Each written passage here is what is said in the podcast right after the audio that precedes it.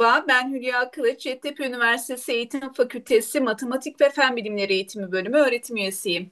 Merhaba, ben Oğuzhan Doğan. Ben de aynı bölümde öğretim üyesiyim. Matematik denince aklınıza gelen kavramlardan biri de problem çözme veya problem çözme denince matematiksel işlemler gerektiren problemler ilk başta aklımıza geliyor. Pek çok kişinin matematiği sevmemesi veya anlamamasının altında yatan nedenlerden biri de matematik problemlerin onlara karmaşık veya anlamsız gelmesi diyebiliriz. Hatta klişe olmuş havuz problemi kabusumuz bile var. Olsun hocam, e, senin için de havuz problemleri bir kabus muydu veya okul hayatın boyunca başka böyle zorlandığın özellikle bir problem konusu var mıydı? Kabus demeyelim Hülya Hocam ama havuz problemlerine dair böyle arada kafamı kurcalayan, rüyalarıma da giren bir nokta var. İki musluk havuzu doldururken diğeri niye sürekli boşaltıyor? Yani hiç kimse de çıkıp bu kadar su israf olmasın, dur şunu kapatalım demiyor mu? Şakası bir yana havuz problemleri bence bugünkü konumuz için oldukça güzel bir zemin sunuyor. Çünkü ben bu kadar problem olmayan bir matematik problemi görmedim. Çözümünü neredeyse ezbere bildiğimiz bir noktaya, bir e, konuya nasıl problem diyebiliriz? İçinde sırf sayılar geçiyor diye bu sorulara problem denebilir mi? Soruları çok abartmıyorum. Hemen bir ara verip konuğumuzu takdim edebilmen için sözü sana bırakıyorum. Aslında problem deyince aklımıza sadece matematik gelse de e, problemler sadece matematik konularıyla sınırlı değil biliyorsun Oğuzhan Hocam. Bugün problem çözme konusunu biraz irdeleyeceğiz. Çünkü konu çok kapsamlı bir konu aslında. E, biz bugün bu konuya Medeniyet Üniversitesi öğretim üyesi Profesör Doktor Çiğdem Kılıç ile birlikte giriş yapmak istiyoruz. Hoş geldiniz Çiğdem Hocam. Hoş buldum. Çok teşekkür ederim Hülya Hocam. Hülya Hoca'nın belirttiği gibi konumuz geniş kapsamlı bir konu. Ancak biz öncelikle problem, problem çözme veya problem kurma denilince ne anlamalıyız? Veya matematik öğretiminde bu kavramlar nasıl ele alınıyor? Bunu sorarak başlamak istiyoruz. Çiğdem Hocam nedir problem? Problem çözmek nedir? Problem kurmak denince ne anlamalıyız? Sizin de ifade ettiğiniz gibi e, başında problem dediğimiz şey sadece matematikten ibaret değil. Ve, ve matematikten ibaret olduğunu kabul etsek bile sadece sayılardan ibaret değil. Aslında günlük hayatta karşılaştığımız pek çok durum bir problem. E peki matematikte problem ne? Neden öğretiyoruz? Neden bizler için önemli? Kişinin bir şey yapmak isteyip de hemen ne yapacağını bilmemesi, bununla ilgili bir çözüm yolu bulmaya çalışması. Pek çok aslında süreci, stratejiyi, beceriyi, bilgiyi içeren bir durum. Yani şunu kimse diyemez. Ben hayatımda hiçbir problemle karşılaşmadım. Ben öyle bir problem yok. Sadece okulda matematik dersinde çözdüm. Onda çok iyiydim ya da iyi değildim. Yani sadece bundan ibaret değil. Yani bir derste gördüğümüz bir konu ya da kavramdan ibaret değil problem. Bir engel, bir sorun, hemen üstesinden gelememe ama içimizde hani ne yapmak istediğimizi tam bilemeyip buna doğru bizi götürüyor problem. Çözme nedir diye bakarsak olaya aslında Hani dedik ya ne yapılacağını bilememe. İşte bu ne yapacağını bilememeyi hemen kestiremediği durumda bu bilmediği durumlarda aslında yapılması gerekeni düşünme, bunu bilmesi problem çözme olarak ele alabileceğimiz bir durumdur. E tabii bir takım istenen amaçlar var. Ona ulaşmak istiyoruz. Eğer problem başta belli ise onun üstesinden gelmek istiyoruz. Bir takım amaçlar var. Bunun için böyle durumlarda yapılması gerekeni bilmeyi problem çözme olarak ele alabiliriz. Peki problem kurma nedir diye baktığımızda bazen yeni problemler üretme olarak karşımıza çıktığı gibi var olan durumu değiştirme ya da ekleme yaparak problemler üretmek olarak karşımıza çıkıyor. Bazı tanımlarda işte o problem çözme sürecinin sonunda beşinci bir adımmış gibi problem kurmayı da ele alan çalışmaları görüyoruz ama her halükarda problem kurma nedir diye baktığımızda yeni problemler üretebilmesi kişinin var olan problemi değiştirebileceği gibi tamamen farklı konu, kavram ya da bağlam üzerinden kişinin problemler üretmesi, oluşturmasını problem kurma olarak ele almamız mümkün. Evet aslında günlük yaşantımızda baktığımızda bize problem kuran insanlar yani problem yaratanlar değil çözenler gerekiyor ama sizin de belirttiğiniz gibi e, alan yazında da problem çözmeyi e, bir e, yani sistematik olarak düşündüğümüzde bir beceri olarak isimlendirdik. biliyoruz. Peki size sormak istediğim problem çözme veya problem kurma hangi tür becerileri gerektiriyor hocam? Yani beceri olarak ele aldığımız zaman. Hı hı. Dediğiniz gibi bir süreç aslında hani problem çözmeyi kişinin gerçekleştirebilmesi bir e, başı ve sonu olan bir süreç. Takip etmesi gereken adımlar var. Peki hangi becerilere sahip olması gerekiyor bu kişinin? Bir kere matematikte bizim yer alan temel beceri dediğimiz işte akıl yürütme olsun, ilişkilendirme olsun, iletişim olsun bu becerilere mutlaka sahip olması gerekiyor. Temsil etme becerisi mutlaka bunlara e, sahip olması gerekiyor. Bir de problem çözme becerisini etkili bir biçimde kullanmayı da yine gerektiriyor. Yani ne yapacak? Kavramlar arasında bir ilişkilendirme mutlaka yapacak. Problem çözme madem bir süreç başından sonuna işte anladı, planı yaptı, uyguladı, değerlendirdi. Her bir aşamasında da yeri gelecek iletişim becerisini ön plana çıkaracak, yeri gelecek temsil etme becerisini kullanacak, akıl yürütme olmazsa olmaz. Bunu böyle mi çözdüm, şöyle mi çözmeliydim, daha farklı nasıl çözebilirim? Nasıl yaklaşabilirim, çözümüm doğru mu gibi baştan sona takip etmesi gereken adımlarda bu becerilerin hepsinin yer alması gerekiyor. Ya bu temel matematik eğitiminde, ya matematik eğitiminde özellikle bizim üzerinde durduğumuz, vurguladığımız bu akıl yürütme, tahmin yürütme de bunun işin içinde var. Çünkü bazen biz öğrencilere problemi anla, anlama aşamasında peki çözüme yönelik bir tahminin var mı diye bazen sorarız. Çünkü en sonunda çözümün değerlendirilmesi aşamasında Bak bakalım o başında yaptığın tahminle şu an bulduğun sonuç aynı mı? Bir bak bakalım dediğimizde tahmin etme becerisi de giriyor işin içine. Yani o temel beceriler mutlaka olmalı. Problem çözme içerisinde. Peki problem kurmada hangi beceriler olmalı? Bir kere problem kurmayı iyi yapan bireylerin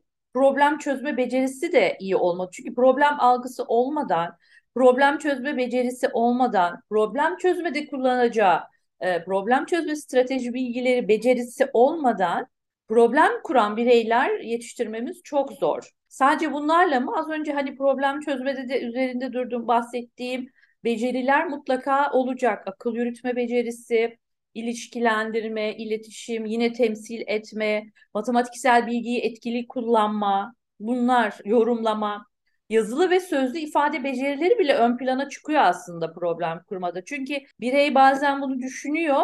Kendisine hazır bir problem verilmediğinde e, kendisinden problem kurması istendiğinde bunu yazılı ya da sözlü ifade edebilme becerisine de sahip olması gerekiyor birey, e, bireylerin. Yani o anlamda bir kere yaratıcı olmasını da bekleriz. Yani yaratıcılık becerisi de olmalı, eleştirel düşünebilme becerisi de e, mutlaka olmalı diye düşünüyoruz bireylerde. Hı hı. Tabii karmaşık konularla ilgili böyle bir durumla karşılaştığında da konular arasında da ilişkiler kurarak ilerleyebilmesi gerekiyor. Hani problem kurmada biraz daha daha yoğun beceriye sahip olması gerekiyor bireyin problem çözmeye nazaran. Evet hocam ilişkilendirme ve iletişim kurmaya ilişkin biraz daha örnek vermeniz mümkün müdür? Biz Alanya'sından olduğumuz için biliyoruz ama bizim dinleyici kitlemiz farklı hani dinleyici kitlelerimiz var. Ya matematikte iletişim ne demek ya da ilişkilendirme evet, ne demek? Örnek üzerinden gidebilirim. Bunu biraz da şu yüzden de Hülya Hocam özür dilerim araya giriyorum ama e, şey problem çözmeyi hakikaten böyle bir metin okuyup sonra da işte doğru şıkkı seçmek olarak kurgulayanlar da olabilir bu anlamda. Hani problem çözmek deyince çoğu zaman maalesef metinlerin olduğu bir soru var karşısında. Oradan da e, bir sonuca ulaşıp doğru şıkkı seçmek sadece bununla ibaret görebilirler.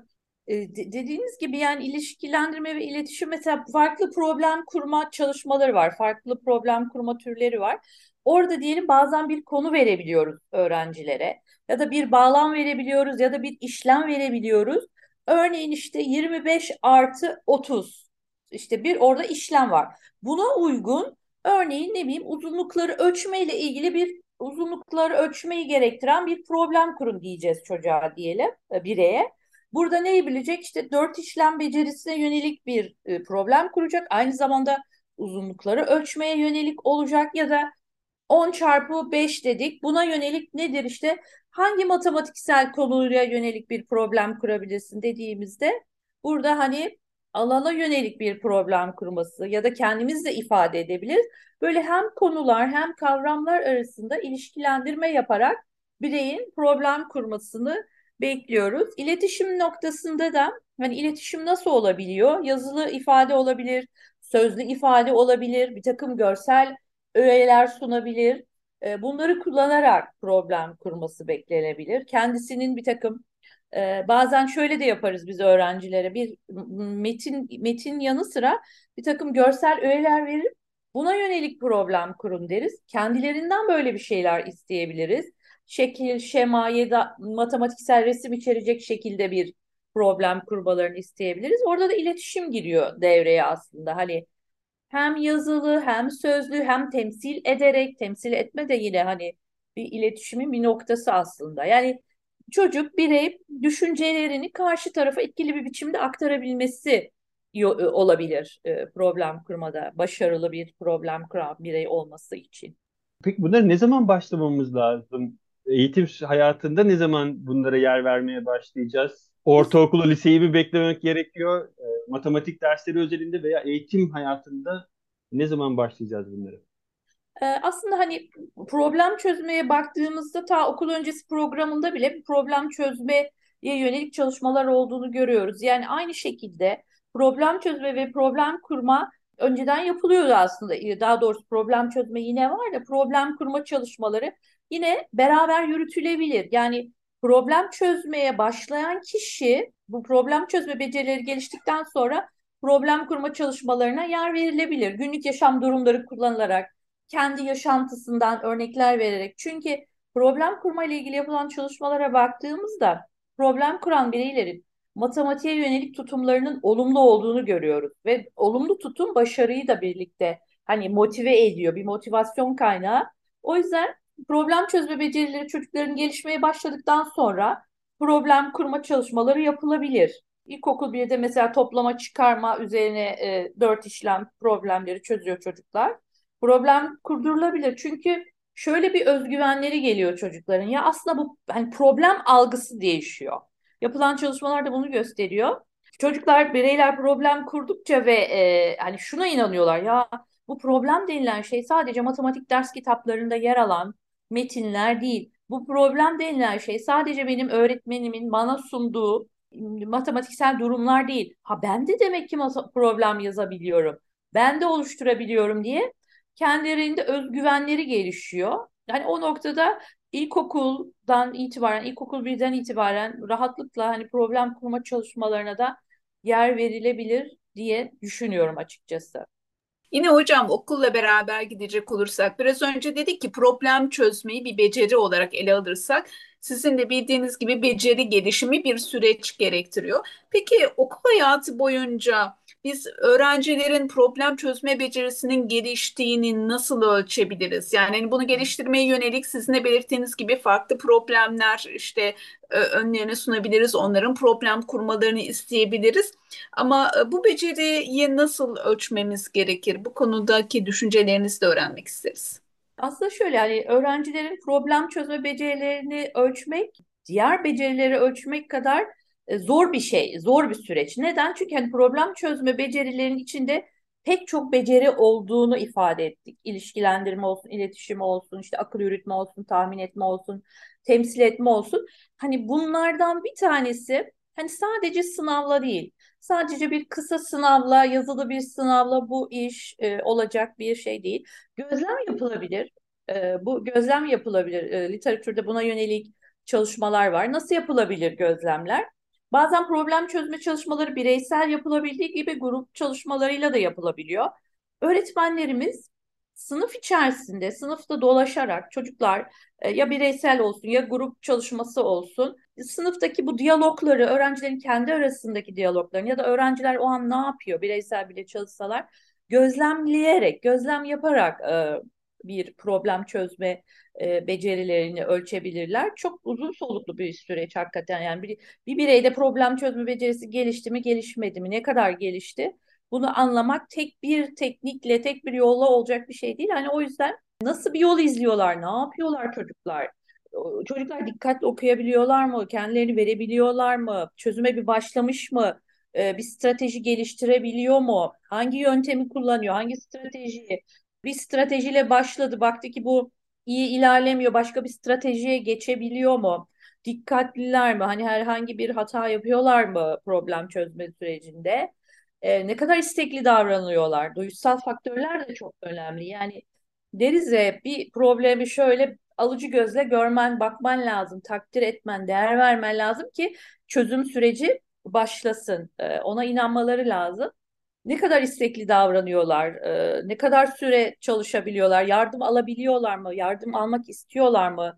Bazen arkadaşlarına sorabiliyorlar, bazen öğretmenden bir destek alabiliyorlar.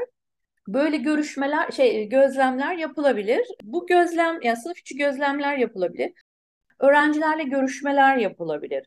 Bu problem çözme süreci bittikten sonra da olabilir. Ya da problem çözme süreci devam ederken ya da öğrenciye bir soru sorulur. O soruyu nasıl çözdüğü, nasıl e, sonuca yaklaştığı, hangi stratejileri seçtiği e, birlikte de e, ilerlenebilir. Ya da bir problem çözme etkinliği gerçekleştirdikten sonra öğrencilerle görüşmeler yapılabilir. Bazen bireysel yapılabilir, bazen toplu halde de bunlar gerçekleştirilebilir. Kontrol listeleri kullanabilir öğretmen. Hani bu dört problem çözme sürecinin anlama, plan yapma, plan uygulama, değerlendirme dediğimiz noktaları ortaya çıkarıcı e, kontrol listeleri hazırlayabilir. Ya da dönemin sonunda da e, toplu bir değerlendirme yoluna da gidebilir öğrenci bazında. İşte problem çözme becerisi gelişti ya da işte stratejileri etkili kullanabildi gibi daha uzun soluklu da olabilir. Hani test, testler, kısa sınavlar bunlar zaten rutin olarak okullarda yapılan çalışmalar. Testler ne kadar etkili olabilir onu sorgulamak lazım. Ona bakması lazım değerlendirecek, problem çözme becerisini değerlendirecek kişinin.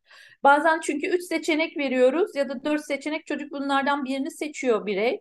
E, tamam peki e, ne kadar doğru yaptı, ne kadar doğru yaklaştı? Evet orada sayılar var, seçenekler var gerçekten hani bunu bilerek bilinçli mi yaptı yoksa e, şansı var, olasılığı var yani birinden biri doğru çıkacak gibi mi yaklaştı? Bazen duyuyoruz etrafımızdaki çocuklardan e, keşke diyor e, seçenekleri verseydi bu soru bana daha kolay gelirdi diye böyle diyen çocuklar da olabiliyor, karşılaşabiliyoruz. E, tabii kalabalık sınıflarda bazen testler daha böyle hani hızlı, pratik, şey geri dönüş sağlamak adına pratik olabiliyor ama bunun yanında kısa sınavlar da yapılabilir. Açık uçlu sorular da sorulabilir. Adım adım yazınız. Burada neler yaptınız? Neler düşündünüz? Niçin böyle düşündünüz? Adım adım anlatınız diye öğrencileri sürece de yöneltmek lazım. Hani bu evet bu çocuğun problem çözme becerisi gelişti ya da iyi gidiyor demek e, belli şeylerle tek bir noktada olmuyor. Özlem, görüşmeler, listeleri, testler, kısa sınavlarla e, yapılabilir diye düşünüyorum. Bu tarz çalışmalara yer vermek güzel olur, iyi olur. Hocam hem bilişsel hem de duysal anlamda ölçmekten bahsettik. Hani şey daha doğrusu bunları gözlemlememiz gerektiğinden ama sanki şeyi çok konuşmadık. Hemen buraya atlamış gibi hissettim kendimi. Hani bu anlamda hem bilişsel becerileri gerekli problem çözmek için gerekli bilişsel beceri kazanmak hem de duysal anlamda çocukları biraz daha bu işin içine çekmek, hani onları ısındırmak için öğretmenlere önerileriniz neler olabilir? Böyle sınıfta bizim dikkat etmemiz gereken noktalar neler? Ne dersiniz? Çok güzel bir konuya değindiniz. Biz bunları geliştirmek için, problem çözme becerilerini geliştirmek için ne yapabiliriz? Bu, bu sorunun karşısı şu olmalı. Peki problem çözmeyi, bireyde problem çözmeyi etkileyen etmenler nelerdir? Şimdi problem çözme becerilerini geliştirmek istiyoruz. Soru bu. O sorunun karşısında da bir başka soru. O halde problem çözmeyi etkileyen etmenler nelerdir? Önce buna e, hani açmak lazım. Dolayısıyla hani sınıf içerisinde ne gibi çalışmalar yapılabilir? E, yapılan çalışmalarda tabii de sizin de dediğiniz gibi duysal faktörler çok önemli. Yani çocuğa cesaretlendirmek gerekiyor.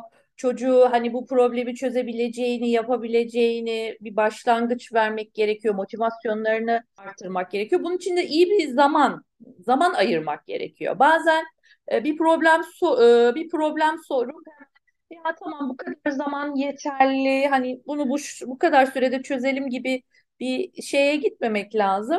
Az soru çözülsün ama etkili çözülsün. Yani bir derste 10 tane soru çözmek yerine daha etkili bir zamana zamana yayarak hani bu çocuğun düşünme süreçlerini de problem çözme süreçlerini de karşı tarafa iyi aktaracak şekilde zaman ayırmamız gerekiyor. Ek süre vermemiz gerekiyor. Yani amaç belli bir ders saatimizde çok soru so çözmek mi yoksa o çözdüğümüz soruyu daha e, etkili çözmek mi? O yüzden zamanlamayı zamanını iyi ayarlaması gerekiyor öğretmenlerin.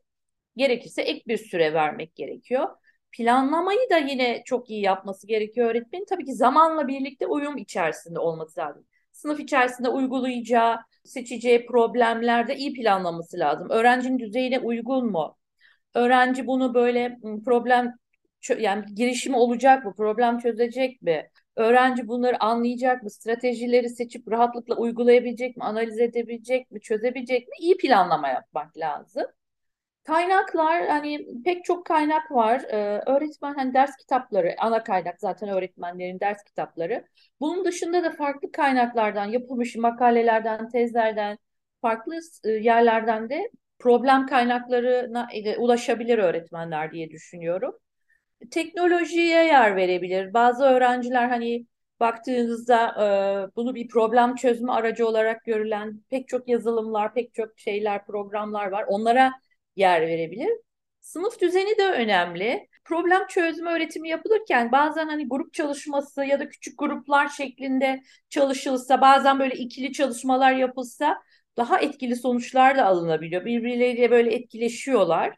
Hani büyük gruplarla yapılabilecek küçük gruplarla da e, yine bu yapılabilir. O yüzden sınıf düzenini de iyi ayarlamak lazım. Öğrencilerin düzeylerine göre biraz böyle günlük hayattan, kendi yaşantılarından da e, işin içinde olacağı problem örnekleri vermek lazım. Bazen hep şunu biz de ben de yaşadım mesela Hülya Hocam da siz de örnek verdiniz. Evet bu havuz problemlerini ben çözsem nasıl bir faydası olacak? E, her çözdüğüm problemin illa bir faydası olması lazım ama yine bir mantık çerçevesinde ilerlemek lazım. O yüzden şu soruyu sorması lazım öğretmenin kendisine. Ben bu problemi öğrenciye çözdüğümde e, pardon öğrenciye sorduğumda öğrenci bunu çözdüğünde benim kazanımım ne olacak? Öğrencinin kazanımı ne olacak? Amaç ne? Yani buna e, buna yönelik problemler sormalılar. Öğrencilerin dikkatini, motivasyonlarını ve tutumlarını istenen düzeyde tutabilmek adına diye düşünüyorum.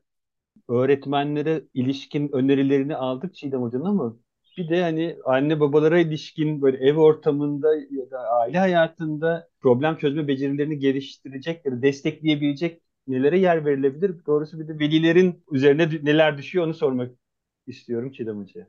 Belirttiğiniz husus çok önemli. Veliler de işin içinde olmalı. Tabii ha, hangi yaş düzeyindeki öğrencilerimizin velilerinden bahsediyoruz?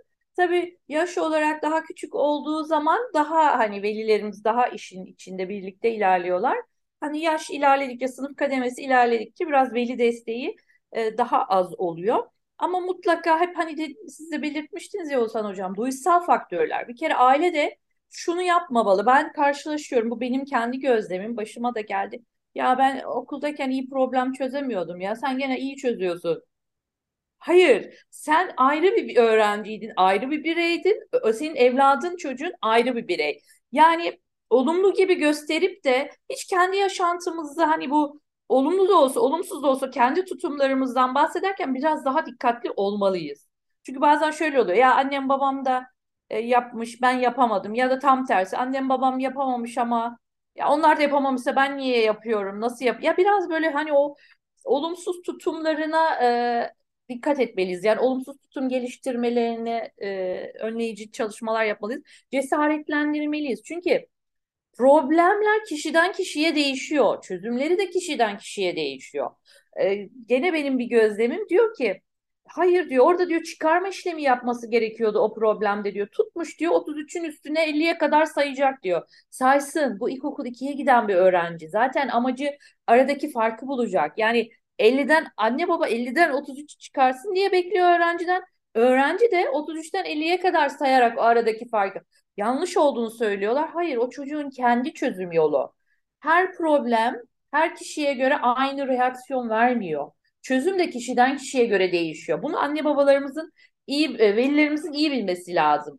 Hocam bazen ben de elimde olmadan şöyle müdahalelerde bulunuyorum. Bence benim en azından e, kendime ve diğer ailelere çıkardığım da çocuğun yerini çözmemek lazım. Siz de biraz onu vurgu yaptığınız gibi ama hakikaten altını çizmek istediğim bir şey problemi başkasının yerine çözemeyiz. Problem ancak karşı taraf yani o probleme maruz kalan kişi tarafından çözüme kavuşturmaya çalışılırsa bir problem oluyor. Yoksa e, bir problem olmuyor artık. Herhalde burada yapılmaması gereken en önemli nokta, hani yapılması gerekenleri saydık ama yapılmaması gereken en nokta onun yerine çözmeye çalışmak problemi. Aynen dediğiniz çok doğru. Onu velilerimiz bazen böyle hani ödev özellikle ödev noktasında destek olurken yapabiliyorlar. Benim yine kendi gözlemlerim. Bırakalım çocuk e, ister ama bu uzun yol diyor. Ya olsun. O onun çözüm yolu. O şekilde yaklaşıyor ve bu daha ilkokul 2'de. Sonra kendince daha böyle hızlı çözebileceği, aa onun yerine çıkarma işlemi de varmış aslında diyebileceği kendi kendine çözüm yollarını geliştirsin. Asla çocukların yapmış olduğu bu farklı çözüm yolları, hayır bu bunu tercih etme, bak bu çok uzun sürüyor. Bu tarz e, yönlendirmeler çok yapmamak lazım. Çocuğa ket vurmuş oluyoruz. Çocuğun kendi yaşantısını, kendi deneyimine dayalı olarak çözüm yolunu da engellemiş oluyoruz ve zengin şeyler de çıkıyor aslında orada. Problemi fark edemeyebiliyor bazen öğrenci. Problemi okuyor, problemi hissedemiyor, fark edemiyor. O noktada hani bir beyin fırtınası belki soru yanıt soru yanıt tekniğiyle ilerleyerek daha oku bakalım problemi. Neler veriliyor, neler ister. Yani ufak ufak yönlendirmeler beyin fırtınasıyla bazen kendi aile içindeki e, yaşadığımız bağlamdan, ortamdan, geçirdiğimiz yaşantılardan da örnekler vererek ilerleyebiliriz. Hani günlük yaşamdan örnek verme gerçekten özellikle yaş seviyesi, e, sınıf seviyesi e, daha e, düşük olan, daha başlangıçta olan çocuklar için günlük yaşamdan örnekler verme daha onlar için e, inandırıcı oluyor, anlamlı oluyor, kalıcı oluyor. O tarz çalışmalar yapılabilir. E, bazen oyunlaştırarak e, oyunlaştırmalar yapabiliriz. Ufak ufak oyunlarla oyunlaştırmalar yaparak. Ha belli noktada bazen tıkandığımız yer olursa bir veli olarak diyelim zorlandık. Öğretmenle e, diyalog halinde olmakta fayda var. Hangi kaynakları kullanıyor? Hangi kaynaklardan problemler çözülebilir, bakılabilir? Buna e, şey yapılabilir. Böyle bir işbirliği yapılabilir. Bazen çünkü şey olabiliyor. Veliler e, sınıf içerisindeki hani o e, öğretmenin takip ettiği öğretim programının dışında bir şeyler de söyleyebiliyorlar. Çocuğun kafası karışıyor bu sefer. Hiç o kadar detaya girmesin, girilmesin. Ee, öğretmenin takip ettiği bir öğretim programı var. Onun dışında bir bilgi yüklemek, bir bilgi beklemek öğrenciden doğru olmaz. Çünkü bu sefer sanki şey, öğrenci bu sefer kendini eksik hissedecek. O noktada hani velilerimiz şey yapabilirler, öğretmenlerle bu konuda işbirliği ve diyalog halinde olabilirler.